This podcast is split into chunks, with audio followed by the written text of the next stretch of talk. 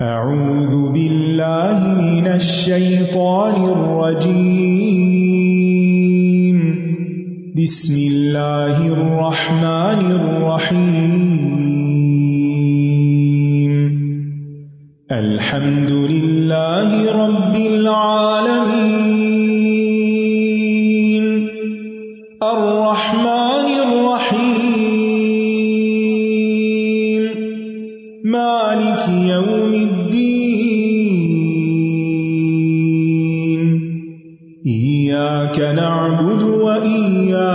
وإياك نستعين اهدنا الصراط المستقيم.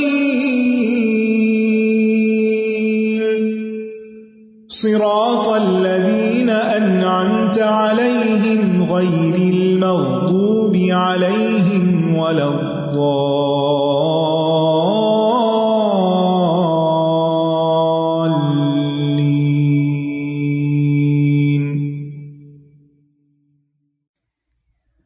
وَإِذْ قَالَ إِبْرَاهِيمُ رَبِّ اجْعَلْ هَذَا بَلَدًا آمِنًا وَارْزُقْ أَهْلَهُ وَارْزُقْ أَهْلَهُ مِنَ الثَّمَرَاتِ مَنْ آمَنَ مِنْهُمْ بِاللَّهِ وَالْيَوْمِ الْآخِرِ قَالَ وَمَنْ كَفَرَ فَأُمَتِّعُهُ قَلِيلًا ثُمَّ أَضْطَرُّهُ إِلَى عَذَابِ النَّارِ. وَبِئْسَ اور جب ابراہیم نے کہا، اے میرے رب، اس جگہ کو ایک امن والا شہر بنا دے، اور اس کے رہنے والوں میں سے جو اللہ اور یوم آخرت پر ایمان لائیں، ان کو پھلوں میں سے رسک عطا فرما۔ فرمایا، اور جس نے کفر کیا، میں اس کو بھی تھوڑا سا فائدہ دوں گا۔ پھر اس کو آگ کے عذاب کی طرف دھکیل لے جاؤں گا، اور وہ لوٹنے کی بری جگہ ہے۔ یہ دعا ابراہیم علیہ السلام کی دعا ہے، اور انہوں نے یہ دعا اس سرزمین کے لیے مانگی جس پر انہوں نے اور اسماعیل علیہ السلام نے اللہ کا گھر بنایا، جہاں انہوں نے اپنی اولاد یعنی اسماعیل علیہ السلام کو لا کر بسایا۔ یہ ایک ایسا علاقہ تھا، یہ ایک ایسی وادی تھی جو آبادی اور زرخیزی دونوں چیزوں سے محروم تھی۔ نہ وہاں کوئی رہتا بستا تھا اور نہ ہی کچھ اگتا تھا۔ نہ انسان، نہ حیوان، نہ نباتات۔ بے آبو گیا۔ یہاں پر لوگ ادھر سے ادھر منتقل ہوتے رہتے تھے یعنی اس پورے علاقے میں خانہ بدوش جس طرح ہوتے ہیں جپسیز ہوتے ہیں۔ جہاں کہیں پانی دیکھا، جہاں کہیں کوئی ایسی سہولت دیکھی، وہاں پر اپنے خیمے لگا لیے۔ اور معاش کا ذریعہ یا تو گلہ بانی یعنی بکریاں چرانا یا پھر شکار یا لوٹ مار یہ ان کے آمدنی کے ذرائع تھے۔ اس لیے ابراہیم علیہ السلام نے خاص طور پر دو اہم چیزوں کے لیے دعا کی۔ ایک کیا تھا؟ امن اور دوسرے غذا۔ یعنی ایک تو امن مانگا اس شہر کے لیے، اس جگہ کے لیے اور دوسرے رسک مانگا۔ یعنی سوال یہ پیدا ہوتا ہے نا کہ یہ دو چیزیں ہی کیوں مانگی؟ کیونکہ وہاں امن نہیں تھا، لوٹ مار تھی اور دوسرے کھانے پینے کو کچھ نہیں تھا۔ تو رسک مانگا۔ اور یہ دو چیزیں زندگی بسر کرنے کے لیے بے حد ضروری ہوتی ہیں۔ اس سے پہلے ہم دیکھتے ہیں کہ ابراہیم علیہ السلام نے اپنی اولاد کے لیے امامت کی دعا کی تھی۔ تو اللہ تعالیٰ نے فرمایا کہ میرا عہد ظالموں کو نہیں پہنچتا۔ اب یہاں ابراہیم علیہ السلام نے احتیاطن ظالموں کو نکال کر صرف ایمان والوں کے لیے رسک مانگا۔ تو اللہ سبحان تعالیٰ نے یہ دعا قبول نہیں کی، بلکہ یہ فرمایا کہ میں ان کو بھی یعنی جو نہیں مان لاتے ان کو بھی رسک دوں گا۔ لیکن تھوڑا سا ہاں آخرت میں پھر ان کے لیے بہت سا عذاب ہے۔ تو یہ ہے آیت کا خلاصہ۔ فرمایا و اد قول ابراہیم رب جال بلدن آمن و اد وز کرو یاد کرو وہ وقت۔ قالا جب کہا تھا ابراہیم و ابراہیم علیہ السلام نے۔ آپ کے مصحف میں ابراہیم یا کے ساتھ ہے یا کھڑی زیر کے ساتھ ہے؟ کھڑی زیر کے ساتھ ہے جی ہاں۔ پہلے پارے میں جتنی دفعہ بھی ابراہیم کا لفظ آتا ہے، وہ کھڑی زیر کے ساتھ آتا ہے اور آگے جا کر پھر وہ یا کے ساتھ آتا ہے۔ تو ابراہیم ابراہم ابراہیم، یہ سارے پروننسیشن ہے اس کے۔ قرآن مجید میں یہ ابراہیم کے طور پر آیا ہے اور ہم بھی ابراہیم ہی کہتے ہیں۔ تو ابراہیم علیہ السلام کا تعارف تو کل ہو چکا۔ انہوں نے یہ دعا مانگی تھی، ربی، اے میرے رب، اب یہاں ربی نہیں ہے، ربی۔ جیسے ربی شراہلی تو بہت سے لوگ وہاں ربی شراہلی لکھ دیتے ہیں۔ یا نہیں ہے اس میں۔ رب بھی دو حرف ہیں صرف۔ کبھی ربنا بھی ہوتا ہے، کبھی یا ربنا، کبھی اللہ تو بندہ اپنے رب سے مختلف اسلوب میں دعا کرتا ہے، اور جتنے کم حرف ہوں، اتنا ہی قرب کا احساس زیادہ ہے۔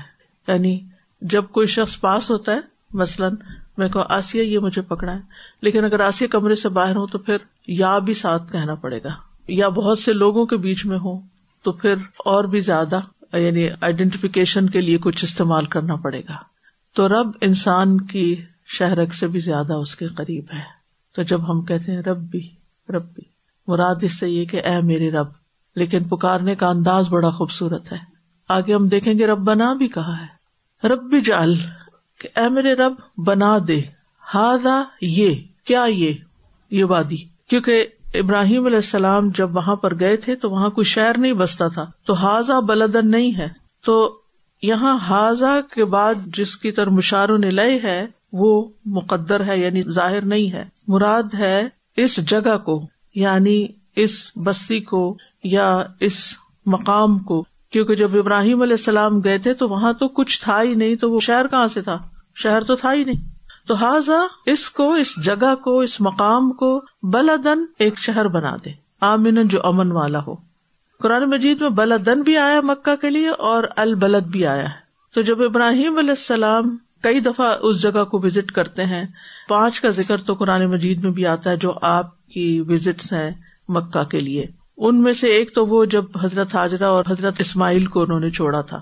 پھر اس کے بعد وہ گئے تھے وہاں پر جب اسماعیل علیہ السلام بڑے ہو چکے تھے اور پھر ذبح کرنے کا حکم ملا تھا۔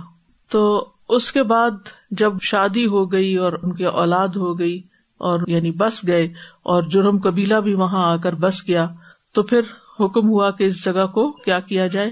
یہاں خانہ کعبہ بنایا جائے۔ اور جب اللہ کا گھر وہاں بن گیا، تو پھر اس وقت اس کو البلد کہا گیا۔ وہ بلد امین البلد، خاص شہر ہو گیا وہ۔ تو قرآن مجید میں یہ جو مختلف انداز اور اسلوب اختیار کیے گئے ہیں، یہ ایسے ہی نہیں ہے ان کے اندر بھی غور و فکر کرنا چاہیے۔ اور مختلف مقامات پر کہیں انسان کو سوچ آتی ہے نا، ہو سکتا ہے آپ کے دل میں یہ سوال اٹھتے ہوں کہ کہیں بلدن ہے، کہیں بلد ہی نہیں، نہ کریا نہ شاید حاضا کیونکہ وہ کچھ ہے ہی نہیں تو اس کا کیا ذکر کرے وہ کیا ہے؟ تو صرف حاضا کہا گیا۔ تو اس شہر کو امن والا شہر بنا دے۔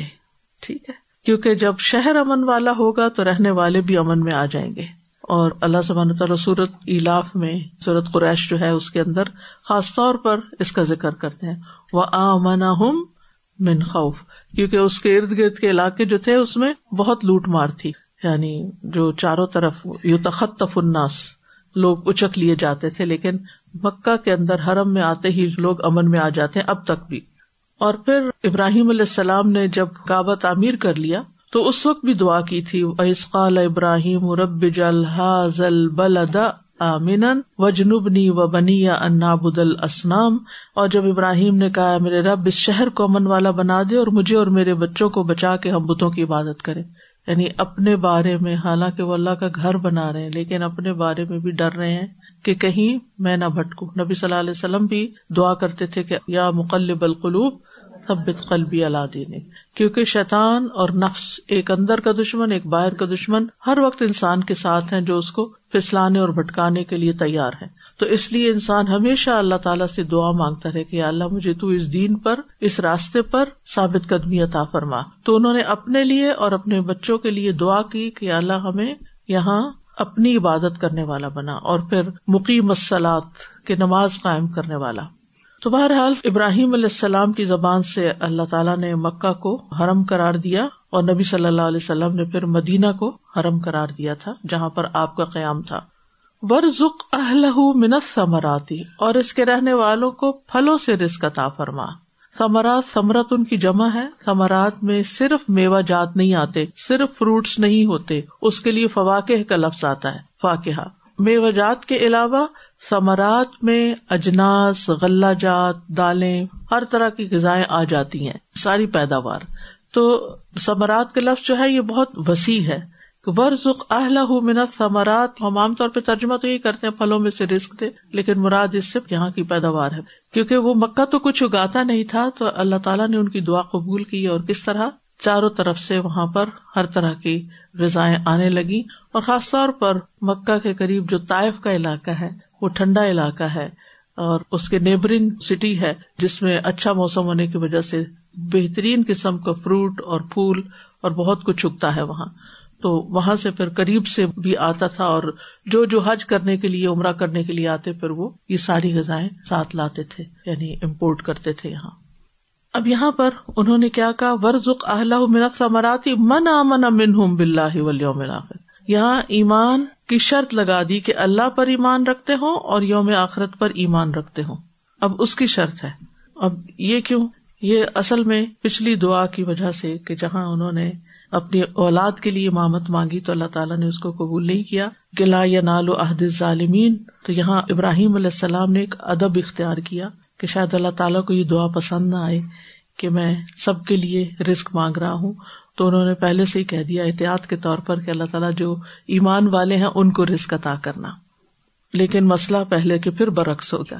اس پہلے مسئلے میں اللہ نے ان کی دعا کو خاص کر دیا کہ صرف نیک لوگوں کے لیے امامت ہوگی اور یہاں رسک کی دعا کو سب کے لیے عام کر دیا۔ تو اس میں آپ دیکھیے کہ رسک جو ہے وہ سروائول کے لیے سب کے لیے ضروری بھی ہے نا۔ امامت تو نہ بھی ہو تو زندگی گزر جاتی ہے، لیکن رسک رسک تو رسک ہے۔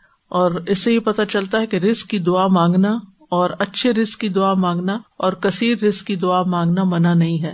یعنی اللہ کے نبی ابراہیم علیہ السلام نے مانگی تو اس لیے کبھی کوئی یہ نہ کہے کہ ہمیں شرم آتی ہے، اللہ تعالیٰ کیا کہیں گے کہ تم رسک ہی مانگتے رہتے ہو؟ نہیں رسک بھی انسان کی ضرورت ہے اور مومن اگر رسک سے قوت حاصل کرتا ہے اور اللہ کی اطاعت کے کام کرتا ہے تو یہ اس کے لیے زیادہ بہتر ہے بنسبت اس کے کہ فخر میں مبتلا ہو کے کفر اختیار کرے یا کسی کام کے قابل نہ رہے، کیونکہ نبی صلی اللہ علیہ وسلم فخر سے پناہ مانگتے تھے۔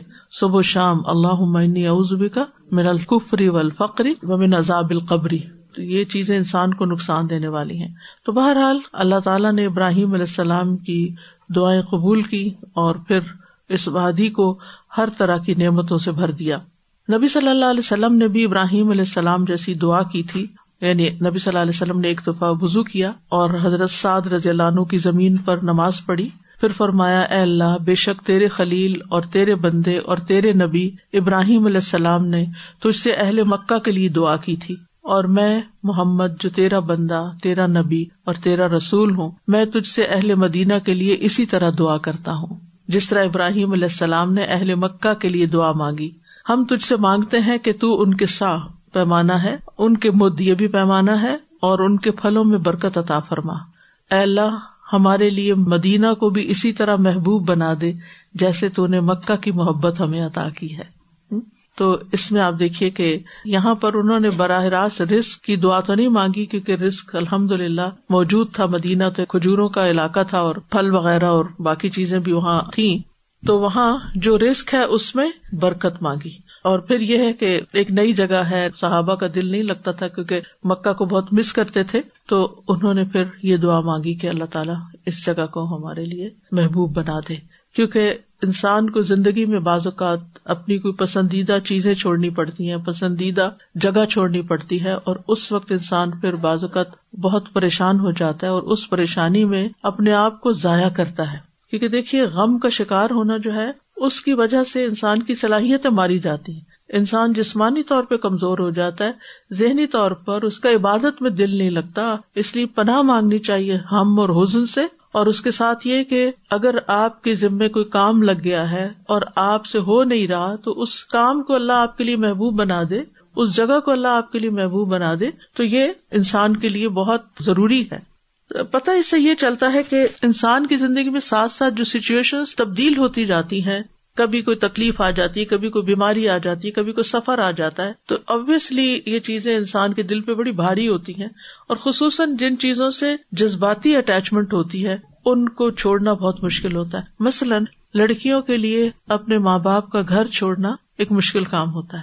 شادی کے بعد بہت سی بچیاں اپنے پچھلے گھر کو بہت یاد کرتی رہتی ہے اور ہم سب اس کیفیت سے گزرے ہیں کہ اپنے میکے کو اور اس کی چھوٹی چھوٹی چیزوں کو، کیونکہ بچپن اور جوانی وہاں گزری ہوتی ہے، زندگی کا ایک بہترین حصہ گزرا ہوتا ہے۔ تو وہ چیزیں بہت یاد آتی ہیں۔ پھر بعض اوقات جیسے ملک چھوڑنا پڑ جاتا ہے، تو وہ چیزیں بہت یاد آتی ہیں۔ اب اگر انسان ماضی کی یادوں میں کھویا رہے، تو پھر کیا ہوتا ہے؟ آگے نہیں بڑھ سکتا۔ جو پیچھے مڑ مڑ کے دیکھتے رہتے ہیں، وہ آگے نہیں بڑھ سکتے۔ اور یہ ٹرینڈ انسان کے لیے خطرناک ہوتا ہے۔ زندگی میں کچھ کھو گیا ہے، اللہ کی مرضی، اللہ کے حوالے۔ ہم ایمان رکھتے ہیں، ہم قیامت کے دن اپنے پیاروں کو ملنے والے ہیں۔ اس لیے کوئی عزیز پیارا چلا گیا، اللہ کے سپرد۔ جیسے دنیا میں بھی جدا کرتے ہیں تو اللہ کے حوالے کر دیتے ہیں۔ مرنے کے بعد بھی اللہ کے حوالے۔ اور اب جو کام ہمارے ذمے ہے، اس میں ہم اپنا ون ہنڈریڈ پرسینٹ لگا دیں۔ فوکس کریں۔ اس میں کوئی کمی بیشی نہ ہو۔ تو نبی صلی اللہ علیہ وسلم نے جب صحابہ کی حالت کو دیکھا اور یہ ساری کیفیت، تو آپ نے دعا کی کہ اللہ تعالیٰ ہمارے دلوں میں مدینہ کی محبت ڈال دے اور ایک روایت میں آتا ہے کہ مدینہ کے اندر ہمارے لیے مکہ سے بھی دگنی برکت ڈال دے۔ تو الحمد للہ آپ سب جاتے ہیں جب تو محسوس کرتے ہیں کہ مدینہ کی محبت بھی دلوں میں ہے اور اس کے ساتھ ساتھ وہاں کا رسک اور وہاں کے سب چیزیں ہیں، ان میں برکت بھی ہوتی ہے۔ کالا فرمایا، ومن کفرا فمت اوہ کلیلن جس نے کفر کیا، اس کو میں تھوڑا سا فائدہ دوں گا۔ یعنی میں مسلمان اور کافر تمام لوگوں کو رسک دوں گا۔ لیکن دنیا کا رسک جتنا بھی زیادہ ہو، وہ کتنا ہے؟ کلیلن یعنی دنیا کتنی بھی زیادہ ہو، وہ کلیل ہی ہے۔ دنیا کا کثیر بھی کلیل ہے۔ لہذا انسان کو صرف دنیا کے پیچھے نہیں بھاگنا چاہیے، کیونکہ یہ سب کچھ چھوٹ جانے والا ہے، پیچھے رہ جانے والا ہے۔ اور یہ جو امت کا لفظ ہے، یہ متا سے اور متا وہ چیز ہوتی ہے جس سے صرف ایک مقرر وقت تک کے لیے لذت حاصل کی جا سکتی ہمیشہ کے لیے نہیں۔ صورت عال عمران میں بھی آتا ہے متا ان کلیل واہم جہنم۔ تھوڑا سا فائدہ ہے دنیا کا، پھر ٹھکانا ان کا جہنم ہے۔ وہ بھی اصل محاد تو بہرحال انسان کی زندگی پچاس سال ہو، سو سال ہو، ہزار سال ہو، دنیا کلیل ہی ہے۔ کہا جاتا ہے، روایات میں آتا ہے کہ نو علیہ السلام کے پاس جب موت آئی، حالانکہ وہ کتنے سال جیے تھے؟ تو ان سے پوچھا گیا کہ آپ کیا محسوس کرتے کہ کتنا رہے ہیں آپ؟ انہوں نے کہا کہ ایسے ہی لگتا جیسے ایک دروازے سے داخل ہوا اور دوسرے سے نکل گیا۔ تو ہمارا کیا حال ہے؟ دنیا اللہ کے نزدیک مچھر کے پر سے بھی زیادہ حقیر ہے۔ ایک اور روایت کے مطابق، چھوٹی مردہ، کن کٹی بکری سے بھی زیادہ حقیر ہے۔ اور انسان کو دنیا میں ایک حد تک ہی دنیا ملتی ہے۔ چاہے بہت سی بھی ملے، تب بھی کیا ہوتا ہے؟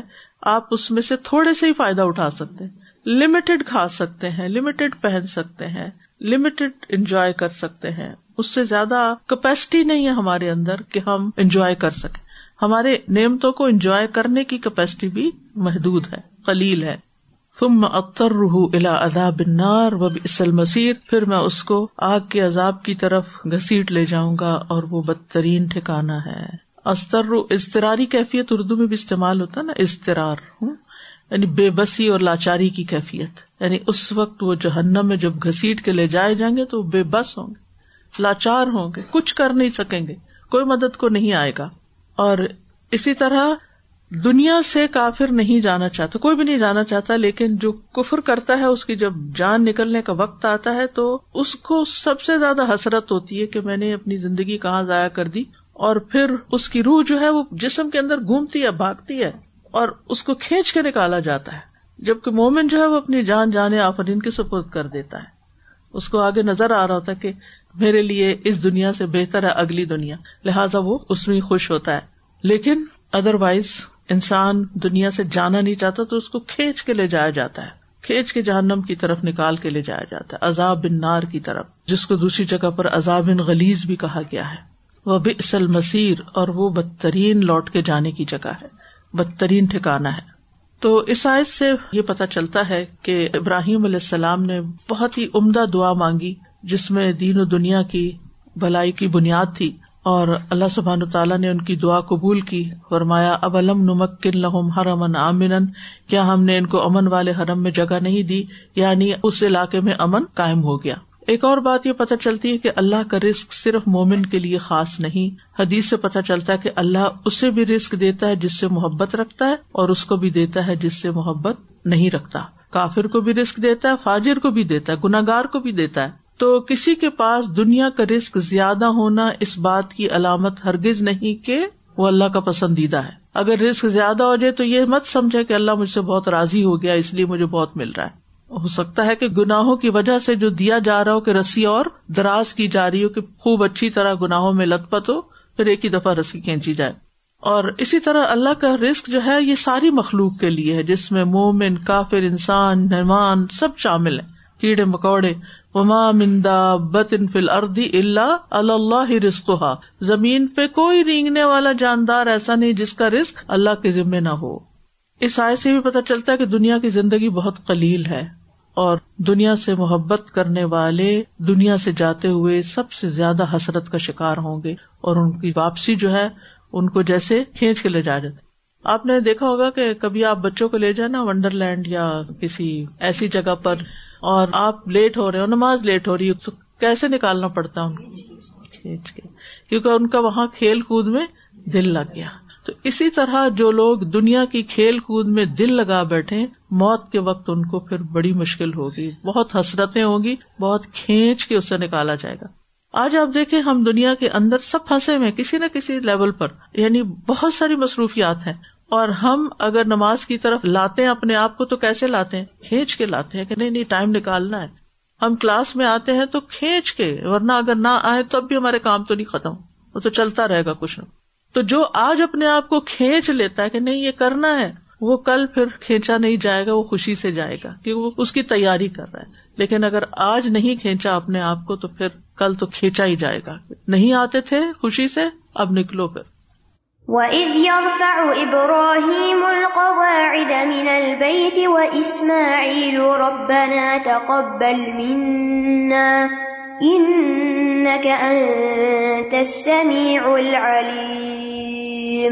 اور جب ابراہیم اور اسماعیل اس گھر کی بنیادیں اونچی کر رہے تھے اور دعا کر رہے تھے، اے ہمارے رب، ہم سے یہ عمل قبول فرما لے۔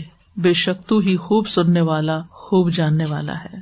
یہاں اللہ تعالیٰ نے ابراہیم علیہ السلام اور اسماعیل علیہ السلام کی دعا کا ذکر فرمایا جب وہ خانہ کعبہ کی دیواریں بلند کر رہے تھے۔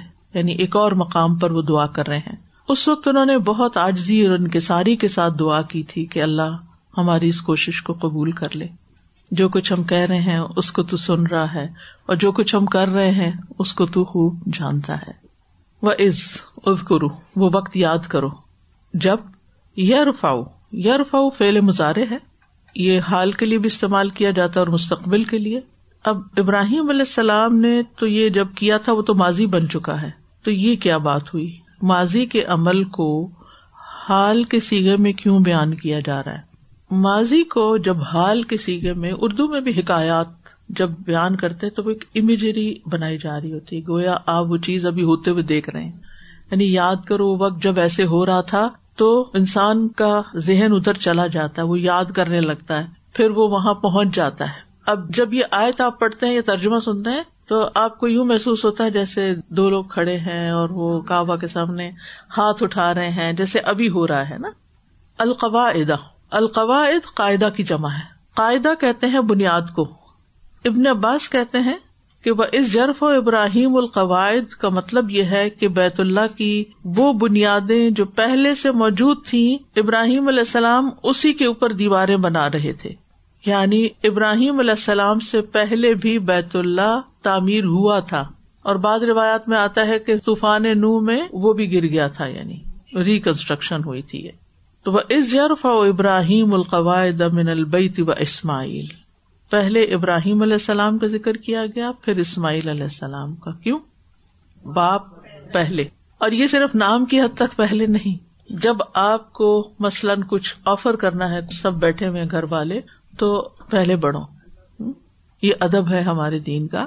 اور ابراہیم علیہ السلام ویسے بھی اللہ کے دوست تھے، افضل تھے، اکمل تھے۔ اسماعیل علیہ السلام کا اپنا ایک مقام ہے، وہ بھی نبی تھے، لیکن ابراہیم علیہ السلام کا مقام تو پھر ابو المبیا ہے، بہت بڑا ہے۔ بہرحال، تو اتنا بڑا مقام ہونے کے باوجود وہ کیا کر رہے ہیں؟ کس کا کام کر رہے ہیں؟ کیا بنے ہوئے اس وقت؟ مزدور تو اینٹیں پکڑاتا ہے نا، وہ تو حضرت اسماعیل تھے۔ جی کنسٹرکشن ورکر ہوں۔ تو یہ بات کرنے کا مطلب یہ ہے کہ انسان کسی کے بھی کام کو چھوٹا نہ سمجھے، کسی کو حقیر نہ سمجھے۔ کام کوئی بھی چھوٹا نہیں ہوتا۔ ایز لانگ ایز وہ کام اٹ سیلف اچھا ہے۔ اگر وہ کام اچھا نہیں ہے تو آپ کی کتنی بھی شان بنی ہوئی ہے، وہ کسی کام کی نہیں ہے۔ کام حلال ہونا چاہیے، جائز ہونا چاہیے۔ رب کا پسندیدہ ہونا چاہیے۔ پھر چاہے مسجد میں جھاڑو لگانا ہو یا کوئی اور کام کرنا ہو۔ تو آپ کی نیت کیا طریقہ کیا ہے؟ بہرحال کہا جاتا ہے کہ کعبہ بارہ مرتبہ تعمیر کیا گیا۔ سب سے پہلے فرشتوں نے تعمیر کیا، پھر آدم علیہ السلام نے کیا، پھر شیخ علیہ السلام نے، پھر ابراہیم علیہ السلام نے، پھر امالکا عرب کا ایک قبیلہ ہے ابراہیم علیہ السلام کے بعد، پھر جرہم جو وہاں آباد تھا، یہ قبیلوں کے نام، پھر قسئی جو نبی صلی اللہ علیہ وسلم کے ایک بڑے دادا تھے۔ پھر عبد المطلب کی تعمیر تھی، پھر قریش کی تعمیر تھی جو نبی صلی اللہ علیہ وسلم کے زمانے میں ہوئی، اور پھر آپ کے بعد عبد اللہ بن زبیر نے تعمیر کیا، پھر حجاج نے تعمیر کیا، پھر ترکوں کے دور میں جس کے آثار اب بھی آپ دیکھتے ہیں مسجد نبی میں اور خانہ کعبہ میں اگرچہ اس کو دوبارہ سے ری انسٹال کیا گیا کچھ حصے کو، کیونکہ اب تو رینویشن ہو کے ٹوٹلی نقشہ چینج ہو گیا۔ جو لوگ ایٹیز میں گئے ہوں گے مکہ، انہوں نے ترکوں کی تعمیر کو تفصیل سے دیکھا، لیکن اب وہ اس طرح نہیں رہی، لیکن کچھ حصہ ریسٹور کیا گیا ہے صرف نشانی کے طور پر اور اس کے بعد عال سعود میں سے مختلف بادشاہوں نے وقتاً فوقتاً اب اس میں ایکسٹینشن کی ہے اور اس کی تعمیر کی ہے۔ تو بہرحال ابراہیم علیہ السلام نے کعبہ کو تعمیر کیا۔ اللہ سبحان تعالیٰ نے خود جگہ مقرر کی تھی اس کی۔ وہ اس ابراہیم مکان البعید اور جب ہم نے ابراہیم علیہ السلام کے لیے بیت اللہ کی جگہ متعین کر دی۔ اس آیت کی وجہ سے بعض علماء اس طرف بھی گئے ہیں کہ پہلی دفعہ ابراہیم علیہ السلام نے ہی تعمیر کیا۔ اصل حقیقت اللہ ہی جانتا ہے۔ بہرحال، ابراہیم علیہ السلام اس کام میں اکیلے نہیں تھے، ان کے ساتھ ان کا بیٹا ساتھ مل کے کام کر رہا تھا۔ تو اس سے یہ پتا چلتا ہے کہ اولاد کو اپنے ساتھ اپنے کاموں میں شریک کرنا چاہیے۔ چاہے چھوٹے ہوں یا بڑے ہوں، اس کا فائدہ یہ ہوتا ہے کہ جس گھر میں مائیں بچوں کو لے کر کام کرتی ہیں، اس میں ان کی بانڈنگ اپنے بچوں سے زیادہ ہو جاتی۔ بنسبت اس کے کہ وہ خود سارا کام کر لے کہ ہم جلدی کر لیں گے، ہم اچھا کر لیں گے، تم جاؤ صرف پڑھو یا گیمس کھیلو، ہم ہی سب کچھ کرتے ہیں، تو یہ طریقہ ٹھیک نہیں ہے۔ چاہے چھوٹا چھوٹا کام ان کے ذمے لگائیں، لیکن ان سے کام لے۔ یہ چائلڈ ابیوز نہیں ہے، ٹھیک ہے؟ یہ بچوں پہ ظلم نہیں ہے۔ یعنی جب چھوٹا سا بچہ بھی آپ کا ایک چھوٹی سی روٹی اتنی سی بنا کے آپ کے ساتھ توے پہ ڈالتا ہے، تو وہ لگتا ہے وہ زیادہ بہتر ہے۔ بہ نسبت اس کے جو آپ نے بنائی ان کو بیلنا آتا ہے، ان کو چیزوں میں ہاتھ ڈالنا، ورنہ جن بچوں کو مائیں کام نہیں کرنے دیتی نا، ان کو کسی چیز میں ہاتھ ڈالنا ہی مشکل لگتا ہے، ان کو برتن دھونا مشکل لگتا ہے، ان کو آٹے میں ہاتھ ڈالنا مشکل لگتا ہے، ان کو کوئی بھی اس طرح کا کام جو ہے وہ نہیں آتا، اور پھر موٹر اسکل جو ہے وہ بھی ڈیولپ نہیں ہوتی اور کسی کام کا بندہ نہیں رہتا بےکار ہو جاتا ہے۔ اور پھر یہ ہے کہ کوئی بھی کام جب برا ہے ہی نہیں جو جائز کام ہے ان میں سے کوئی بھی ایسا نہیں ہے۔ تو کام کرنے میں نہ تو انسان کی کوئی عزت کی کمی ہے اور نہ ہی اس میں انسان کی قدر و قیمت کم ہوتی ہے، بلکہ اس میں عزت ہی عزت ہے۔ اور پھر خاص طور پر آپ دیکھیں کہ یہ جو تعمیر کا کام ہے، تو بچوں کو اگر آپ لیگو سے کھیلنے دیتے ہیں یا کچھ اس طرح کے بلاکس کے ساتھ یا وہ کچھ تعمیری چیزیں بناتے ہیں وہ گیمز زیادہ بہتر ہیں، بہ نسبت اس کے کہ آپ ان کو اسکرین پہ جو گیمز ہیں نا، صرف ان میں نہیں کھلائیں۔ اور ان کے جو خطرات ہیں، وہ آپ کو پتا ہی ہے کہ کس طرح قتل و غارت کو اتنا آسان کر دیا جاتا ہے۔ تو ان چیزوں سے بہرحال کیئرفل رہے کانشیس رہیں۔ جیسے ابراہیم علیہ السلام نے اپنے بیٹے کو کہا تھا کہ میں تمہیں ذبح کرنا چاہتا ہوں، تو انہوں نے فوراً حامی بھر لی، اف الما تو عمر جو آپ کو حکم ملا کر لیجیے اب یہاں بھی خوبصورت روایت ہے، صحیح بخاری میں آتا ہے، ابراہیم علیہ السلام کو خیال آیا تو انہوں نے اپنی بیوی سارا سے فرمایا، میں اپنے چھوڑے ہوئے بچوں کو دیکھنا چاہتا ہوں، چنانچہ آپ تشریف لائے تو اسماعیل علیہ السلام سے زمزم کے پیچھے ملاقات ہو گئی، جو اپنے تیروں کو درست کر رہے تھے۔ تو انہوں نے فرمایا، اے اسماعیل، بے شک تمہارے رب نے مجھے حکم دیا ہے کہ میں اس کے لیے گھر کی تعمیر کروں۔ اسماعیل علیہ السلام نے کہا، اپنے رب کی فرما برداری کیجیے یعنی اللہ نے حکم دیا، میں حاضر ہوں۔ حاضر۔ ہوں کتنی بڑی بات ہے۔ ساتھ ہی میں حاضر۔ آپ دیکھیے، آج کل کے بچوں کے اندر یہ فرما برداری کہاں ہے؟ کہ آپ انہیں بلائیں کام کے لیے تو کام ہی ختم ہو جائے گا اور وہ آ کے نہیں دیتے۔ تو بہرحال انہوں نے فرمایا کہ اس نے حکم دیا اللہ نے۔ کہ تم اس کی تعمیر میں میری مدد کرو۔ انہوں نے ارض کیا، میں اس خدمت کے لیے حاضر ہوں۔ جیسے آپ کہیں۔ چنانچہ دونوں اٹھ کھڑے ہوئے۔ ابراہیم علیہ السلام تعمیر کرتے اور اسماعیل علیہ السلام انہیں پتھر پکڑاتے اور دونوں دعا مانگتے۔ ربنا تقبل منا ان کا انتسمی العلیم۔ ابن عباس کہتے ہیں، حتیٰ کہ جب دیواریں اونچی ہو گئی اور ابراہیم علیہ السلام پتھروں کی نقل و حرکت سے آجز ہو گئے، تو وہ مقام ابراہیم پر کھڑے ہو گئے۔ اس پتھر پر، وہ پتھر آ گیا ان کے لیے۔ اور اسماعیل انہیں پتھر اٹھا کر دینے لگے۔ ساتھ ساتھ دونوں دعا کر رہے تھے رب بنا تقبل منا ان کا انتسمی العلیم۔ بہرحال، یہ بہت ہی سعادت بڑا کام تھا کہ اللہ کا گھر، کوئی مسجد تعمیر کرنا، اس میں ایک اینٹ بھی لگانا، وہ بھی بڑی بات ہے۔ قبول کر یہ اصل سیکھنے کی بات ہے۔ کتنا چاہیے کہ سارا کچھ کر کے بھی ہمیں یہ فکر رہے کہ پتہ نہیں قبول ہوا ہے کہ نہیں، کہ یارب قبول کر لے۔ وہ پیغمبر تھے۔ اور اللہ کا گھر بنا رہے تھے، بیت اللہ بنا رہے تھے، اللہ کے حکم اور انسٹرکشن کے مطابق بنا رہے تھے، اور اتنی خوشی سے بنا رہے تھے، اور پھر بھی فکر کر رہے تھے رب بنا تقبل منا۔ اس سے یہ پتا چلتا ہے کہ انسان کو کبھی بھی اپنے کسی عمل پر فخر نہیں کرنا چاہیے کہ ہم نے بہت بڑا کام کر لیا ہے، اور میرے کام کو اکنالج کیوں نہیں کیا جا رہا، اور میرے کام کو مانا کیوں نہیں جا رہا۔ نہیں، اصل اکنالجمنٹ اللہ سبحان و تعالیٰ کے یہاں ہونی چاہیے، اس کی فکر رہنی چاہیے انسان کو۔ تو پھر یاد رکھیے کہ نبی صلی اللہ علیہ وسلم کے دور میں جب کعبہ کی تعمیر ہوئی تھی، تو اس میں لوگ شریک تھے اور خود نبی صلی اللہ علیہ وسلم بھی اس مبارک کام میں شریک تھے۔ اور اجیاد سے، اجیاد کے علاقے ہوٹل بن گئے اس طرف۔ اجیاد کے علاقے سے آپ پتھر ڈھو ڈھو کے لا رہے تھے۔ اب دیکھیے، ایک اینٹ اٹھانا بھی مشکل ہوتا ہے اور پتھر کو تو آپ اپنی مرضی سے چھوٹا بڑا نہیں کر سکتے۔ بہرحال وہ لے کے جا رہے تھے۔ آپ نے ایک رنگ برنگی چادر پہن رکھی تھی، آپ پر چادر تنگ پڑ گئی تو آپ اسے اپنے کندھے پہ ڈالنے لگ گئے۔ چادر اس لیے کہ پتھر نہ چبے تو چادر کے چھوٹا ہونے کی وجہ سے آپ کا سطر دکھائی دیا۔ تو آپ کو پکار کر کہا گیا یعنی آواز آئی کہ محمد، اپنا سطر چھپائیے۔ اس کے بعد آپ کو کبھی براہنا نہیں دیکھا گیا۔ کیونکہ اربوں کے ہاں تو براہنا ہونا کوئی براہی نہیں تھی، وہ تو طواف بھی براہنا ہو کے کرتے تھے۔ یعنی کپڑوں کے بغیر۔ لیکن آپ کو نبی بننے سے پہلے کئی دفعہ اس طرح کی باتیں سنائی گئی بہرحال نبی صلی اللہ علیہ وسلم نے وہاں حضر اسود نصب کیا، جیسا کہ آپ جانتے ہیں۔ افسوس یہ کہ قیامت کے قریب کعبہ کو ڈھا دیا جائے گا اور اس سے فائدہ اٹھا لینا چاہیے اور جس کو بھی استطاعت ہو، توفیق ہو، وہ اللہ کے گھر ضرور جائے۔ ربنا تقبل منا۔ رب بنا منادا ہے اور اس میں گھر پہ ندا معذوف ہے۔ اصل میں تھا یا رب بنا تو ابراہیم اور اسماعیل علیہ السلام نے رب کے نام کے ساتھ دعا کی یعنی رب کا نام لیا، کیونکہ دعا قبول کرنا شان ربوبیت میں سے ہے۔ کیونکہ رب کون ہے جو پیدا کرتا ہے نا؟ تو رب بنا یعنی جو ہمیں ضرورت ہے، اس کو کیا کر؟ تو پیدا کر سکتا، تو پیدا کر دے، بنا دے۔ سلف صالحین جو تھے، وہ رب کے وسیلے سے دعا کرنے کو پسند کیا کرتے تھے۔ امام مالک نے ایک شخص کو دعا کرتے ہوئے دیکھا، وہ یا سیدی یا سیدی کہہ رہا تھا۔ اللہ تعالیٰ کا نام سید بھی ہے نا؟ یعنی وہ اللہ تعالیٰ سے مخاطب تھا۔ تو امام مالک نے کہا کہ سید تو اصل میں اللہ ہے اور انہوں نے کہا کہ مجھے امبیا کی دعا زیادہ پسند ہے۔ یعنی جس طرح امبیا نے ربنا کہا ہے نا، وہ والا طریقہ اختیار کرو یعنی اپنی پسند کا نہیں۔ تو اس سے یہ پتا چلتا ہے کہ رب کہنا جو ہے، وہ زیادہ بہتر ہے۔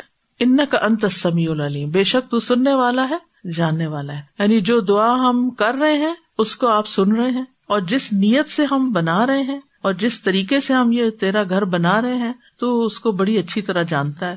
تو بہرحال، اللہ سبحان و تعالیٰ سمی ہے، ہر طرح کی آوازوں کو سنتا ہے، دعاؤں کو سنتا ہے اور قبول کرتا ہے۔